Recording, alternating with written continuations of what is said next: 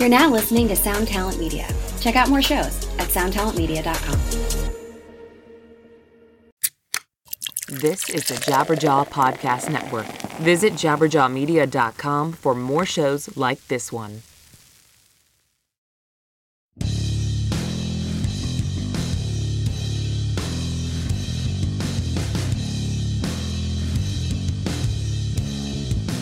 Hello, and welcome to episode 78 of the Manage Mental Podcast, a weekly discussion on hot topics in the music biz for the up and comers, the brand newbies, the beginners, and aspiring rock stars of tomorrow. This podcast is propelled by your input and feedback, so please rate and review and leave us a comment on Apple Podcasts or wherever you listen to this show. We would like to give a big thanks to TCAT the DJ for our newest five star rating and positive review on Apple Podcasts. I am your host, Mr. Blasko, and as always, I am joined by my good friend, the co host from the other coast, Mr. Mike Mowery. What up? What up? I'm trying to think if I can come up with a name sort of like T Cat the DJ. Can it be like M Dog the VJ? Uh, I, am just curious who this guy is, and I now I've got to go and, and actually read uh, his positive review. Um, yeah, it was very it was very nice. Uh, awesome. And anyone that writes us a, a, a, review is very nice. So keep on keep them coming, people. Um, in the last episode, we chatted about part timing a music career. That was a really interesting episode, so check it out if you haven't already. Today's episode is sponsored by our buddies at rockabilia.com. Go check them out for the awesomest collection of officially licensed band merch on the planet. Use our code PCJabberjaw and get 15% off your entire order. Yeah, Rockabilia has supported this show and the Jabberjaw Media Podcast Network for, you know, a considerable amount of time now. I think since the start of the year. So give them a little love. Head on over to rockabilia.com. Check out their 500,000 plus items across all genres, many of which are, you know, items from either other hosts and their bands on Jabberjaw Podcast Network or just awesome, awesome, awesome bands in our in our scene. Um, so yeah, PC Jabberjaw get you 15% off. Tell them Blasko and Mike sent you and uh, we'll be happy about that. Hell yeah. Uh, this week, we take some questions from one of our loyal listeners. This is going to be killer, so let's get mental. Oh, yeah. Uh, so, Mike, um, people keep writing in, they keep listening, and they keep uh, having questions, and uh, I support that. And uh, it's good because um, it helps drive us on these episodes because you know most of the times i'm just kind of guessing what people are interested in.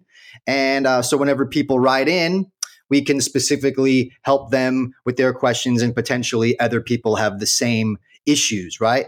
Uh, i would say that um, i got a lot of response from our last one about the the part-time music career episode and i thought that was interesting that that sparked a lot of uh, interest. What was the overall vibe in most of the responses that we got it was it was it was totally positive but it was just interesting that that one got so much of a response in that like oh i've been thinking about doing something similar or you know like like this is really interesting in the in the scope of you know how the business is currently in this genre and maybe this is something that makes sense. And so it was just uh, it was just interesting to see that, that that got such a such a high level of response. So must have been a really uh, interesting topic. So uh, thanks for whoever uh, wrote in with that one yeah, and keep sending us, uh, you know, these questions and any requests for topics that we want to cover. It's funny. I was thinking, I think just last week, I was like, is Blasko ever going to run out of uh, articles and stuff that we can cover that are interesting. So it's nice that we're sort of shifting a little bit, at least in the meantime,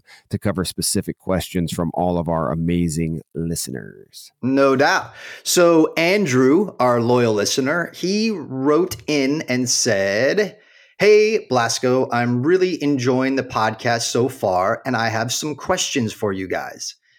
As a manager, What's most important to you when deciding to work with an artist? So, Mike, I'll let you tackle that one first.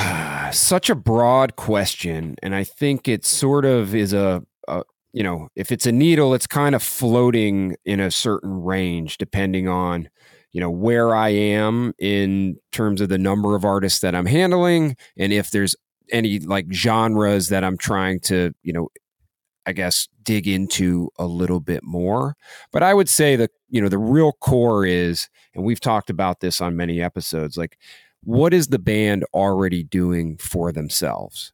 And do we see that there's stuff that if we get involved, we can really help grow that existing operation into something that's much more viable? So, things that I would say would make sense, of course, is great music but also, one of the things that I've learned over the past few years, especially, is is there some star potential in the person who's, you know, fronting the band and out there advocating on a regular basis. You really can't replace that. And in mm-hmm. addition to just having the star potential, they've really got to be driven. And, you know, something that you say happened in your career, uh, so, you know, that, that really led you to where you are is there is no alternative. Like they want success no matter what, and they're going to, you know, drive themselves with our guidance until they get to the place that, you know, we all think that they can go. What about you? Yeah, I mean, I got 100% agree. I mean, if the question is what's most important, meaning the one thing, you know, there's a lot of little things that all add up, but if there's one most important thing, it's a group of people that are willing to make a sacrifice and it shows that they are. They don't necessarily have to be killing it in any one particular aspect, but the appearance of wanting to kill it, right? The appearance of, I will do anything to make this happen. And it shows whether they book, have booked their own tours, put out their own records, taken some initiative, right? Like sacrifice and initiative. Like I love seeing that. There's nothing more of a turnoff than someone that's just looking for a handout. Like I fucking hate that. Yeah, and I think that's a really good point is I get a lot of inquiries that say, "Oh, you know, I'm dedicated to this. I want to do anything that it takes. You know, this is the only thing I've ever wanted to do." But they don't, you know, if you don't have any existing actions to back that up, then it is a little bit of a red flag, right? It's like, no, go cut your teeth doing some things on your own and come back to us when we can actually make an impact by by getting involved. Yeah, he continues I'm probably like most people who listen to your show in that I'm an artist trying to build my band. I understand that a record label needs to consider whether a band has a following when signing them, but what do managers look for? I mean, I think what record labels and managers are looking for are almost one and the same. You know, I mean, as a manager, we want to be able to help an artist exploit all of their potential reach for the you know the various income streams but really the fundamental you know uh, the core thing that all of us are looking for are those same things that we just indicated, right? Sometimes, though, since I do a lot of development, I do get in earlier than a lot of the record labels will, but I'm trying to take what I see and grow it to a place kind of you know that that a record label is willing to come in and then invest their money but i really think that it's it's you know almost one and the same yeah, uh, I agree. A couple of things I want to point out here, though, um, in that I want to commend him in that he is an artist trying to build his band, and he's listening to this show, and he probably is doing a myriad of other things. But I want to say, I, I just want to point out the fact that that that's awesome. That he is trying to do something and he's educating himself with how he can work smarter and not harder, right? Like I, I just want to acknowledge Andrew and pat him on the back for that. Um, Respect. Um, yeah, I yeah, would agree. The, the, other thing is that um, I also have to pat him on the back when he says, I understand that a record label needs to consider whether a band has a following when signing them. I don't think that that's common. I don't think that most people understand that like Andrew does. what do you think most people are thinking then? They just have to have great songs or Yes. I, I I do not think that the majority of musicians in bands trying to get signed understand that a record label considers whether or not the band has a following or not by by and large. Like if, they've built a following. I, I i believe that most people still operate under the myth that once they get signed that the label then does all of that work for them and puts them in front of people and builds them an audience. I think we're seeing less and less of that. We're seeing smarter bands in the in the digital age, you know, b- building their own careers and building their own followings, but I still think a majority of artists operate under this false narrative that people like you and I and labels do all this work for them and all they have to do is show up to the party. Yeah, I mean, I think, you know, for anybody listening that doesn't understand that, just think of it in terms of if a label is going to sign you, they're making a financial investment in your future. And it, you know, if you've got an existing following, it's much easier to help direct you in a place where that following can grow. You know, it's sort of proof of concept, right? Because we've seen so many bands who have great music, but haven't done any of the diligence to build a following to prove that they can get out there on the road, do all of the things that we're going to need from them in order to help them grow. And so, yeah, we absolutely need to see that you can do that on your own before we get involved. My analogy is like you ever watched that show The Profit with Marcus Lemonis, right? Yep. So so like we're Marcus Lemonis, right? And your band is the the the suffering like product that doesn't know how to get out of its own way. And we come in and we invest our time, energy, and resources because we believe that we can help you like build your brand, right? And and that's the way it has that's the way I look at it. Like I'm an investor and the band is a startup.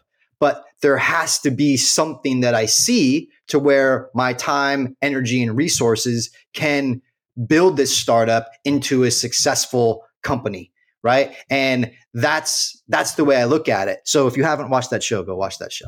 I mean one thing that i'll say as somebody who has gotten in pretty early on a number of bands that eventually you know raised to a level that i would define as successful is as a manager i think we we develop a much more personal relationship with the individuals in the bands and so sometimes you know if a band has a small following that a label might not want to get involved at that point, I will get in because of my conversations with, you know, whether it's the singer, the guitar player, or the collective band as a whole.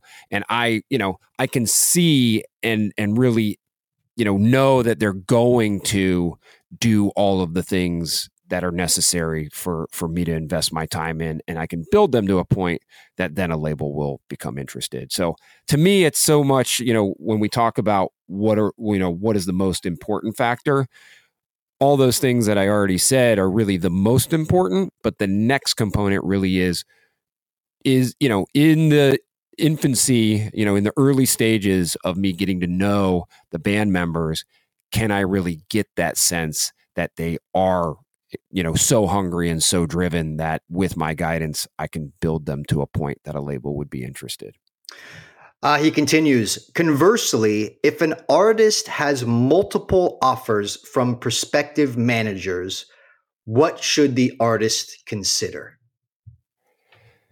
Whoo. Um, a number of things. I think first and foremost, no matter what engage, you know, what relationship you're engaging in in this business, you need to do some, you know, grassroots, uh, you know, uh, what am I fucking trying to say? You know, you need to do some work on your own to to figure out what do other people that are in relationships with, you know, these managers or these management companies, how is that relationship, right? Because I think so many people look and say, well, they've got this band on their roster or that band on their roster, and therefore I can, you know, grow to be as big as that band. But inevitably, that might not be the case. Every band is different, and it's really going to come down to how do they approach it? How do they approach you? You know, in a unique fashion that's different than the way they're approaching their other bands. So that's really what I would say is is do your research, talk to other people that are that are working with you know the managers or management companies to get some real feedback on how that relationship is. Yeah, uh, that that is a great point. Like if there's other people on the team already, you know, ask them if they've worked with the prospective manager and how that relationship has worked.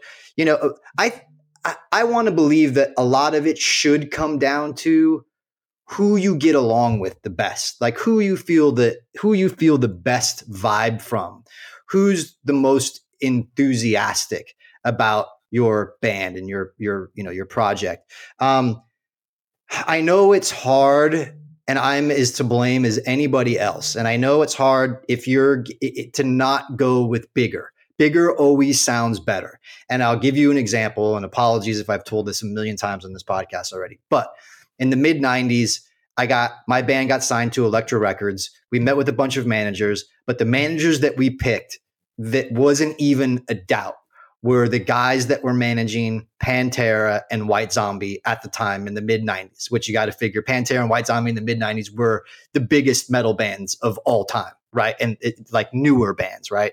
And there was no question for us that we would go with the biggest guys. Now, in hindsight, did that make a lot of sense? I don't know. I mean, maybe they, you know, they they gave us a couple of White Zombie shows or whatever, but at the end of the day, the band imploded because of interpersonalities not working out, right? And I don't know that had the band taken off that that issue would have been quelled at all. Like it, it's it, it's like you know it, it's like bigger isn't necessarily better. I think, like I said, just to, to reiterate, I think it's like working with someone that you vibe with the best is potentially going to be your best option. Yeah, I mean, I agree. I think there's got to be like a, a little bit of a baseline of size and or experience.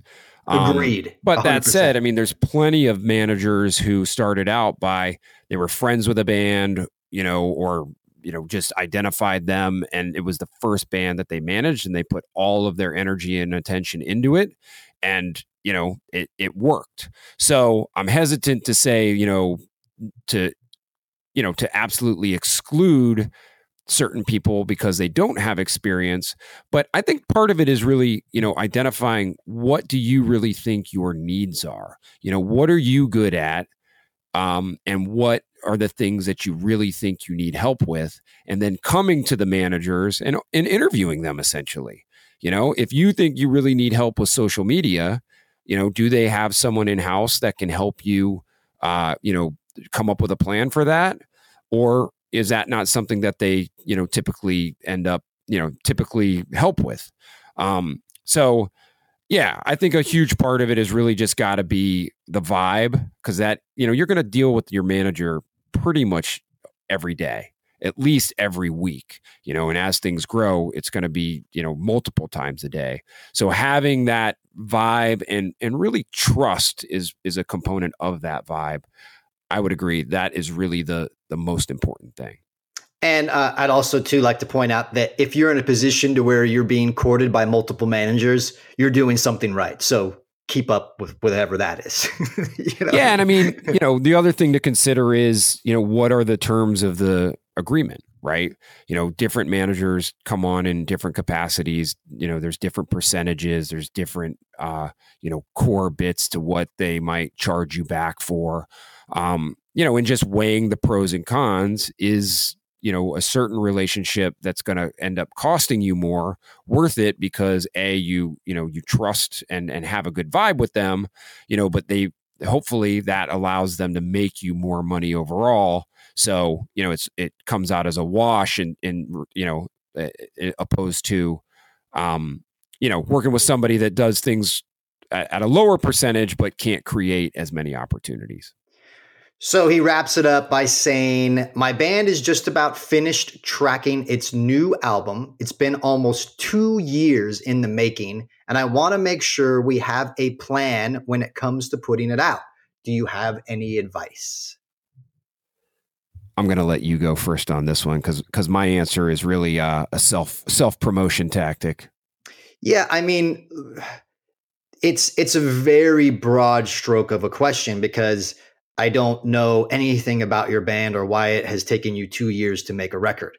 Um, and um, so I would say that you in in 2018, 2019, putting out a record might not be your best foot forward. You know, I think you might want to analyze exactly who your core fan base is and see if it's worthy of putting a record out there. I mean, even whenever you look at Greta Van Fleet, for instance, who's probably the most successful new band to come out over the course of the last, you know, just couple of years, even this year, um, they they started out putting out an EP, right? They they built it, uh, and they didn't they just they did they just didn't throw out an album's worth of content. So I think maybe you need to, for nothing else, you need to analyze is a record the right move? Maybe it's more of a single. Maybe it's more of a single with the video component and build it up that way. Maybe it is more of an EP and then save the other the other songs for a second EP or something. But um, I, like without knowing more info, um, my best advice is to really analyze who your fan base is, who you're selling to, and ask them what they want and make sure that you give them what your fans actually are looking for. Yeah, I think those are great points. I will say in episode 74, we covered how to reverse engineer things. And so, you know, go back and listen to that episode, but then take a look at what a couple of bands that you're inspired by have done when they've released whatever content, EP, album, you know, and try to try to see what their timeline was of releasing content and what content they actually released. So, you know, Outerloop Coaching, which is my platform, has a course called Release It Right. And it's made specifically because I got so many questions from artists as to, yeah, we completed our record, whether it's a single, EP, or album, and what do we do now? And so in that course, we you know, we give you the tools in a workbook to go through and identify all of the things that we think will help you from a content perspective to market your record and then build a plan around that. So I would encourage you to start there, but also, yeah, take a look at what other bands are doing and and reverse engineer and apply those things to, you know, to your individual plan based on like Blasko said, what does your fan base actually want? Yep. Well, that concludes episode 78. Thanks, Andrew, for writing in. And thank you all for tuning in. We will be back here next week. In the meantime, you can find me on Twitter and Instagram at Blasko1313. We encourage you to email us any questions or comments you have for the podcast to me directly at askblasko at gmail.com. If you have listened this far, much respect to you for making efforts to educate yourselves and taking your future into your own hands. Mike, what you got cooking? You guys can find me on Twitter and Instagram at at Myco Loop. Uh, I want to give Blasko another plug on his great podcast, season one of A New Level. Uh, if you haven't checked it out yet, go over to jabberjawmedia.com and find that gem of a season 10 episodes of some of the biggest names in our industry that he uh, does fantastic interviews with. So check that out. Uh, as I mentioned, outerloopcoaching.com is a great place to find some potential answers to questions like how do I, you know, how do I put out uh, the EP or album that, you know, we spent however many years creating? And finally, rockabilia.com. They support us, so please support them. Head on over. PC Jabberjaw is the code that gets you 15% off. And tell them Blasko and Mike sent you. Right on. Thanks, everyone. Word.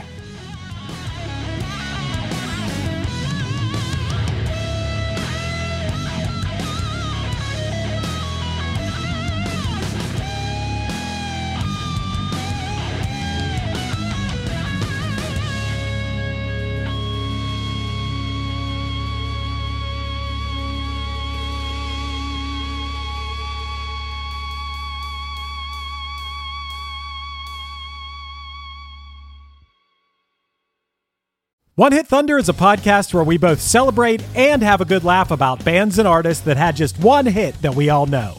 Each week, we're joined by a guest from the world of music or comedy to learn more than you ever thought you would about some songs that you can't forget.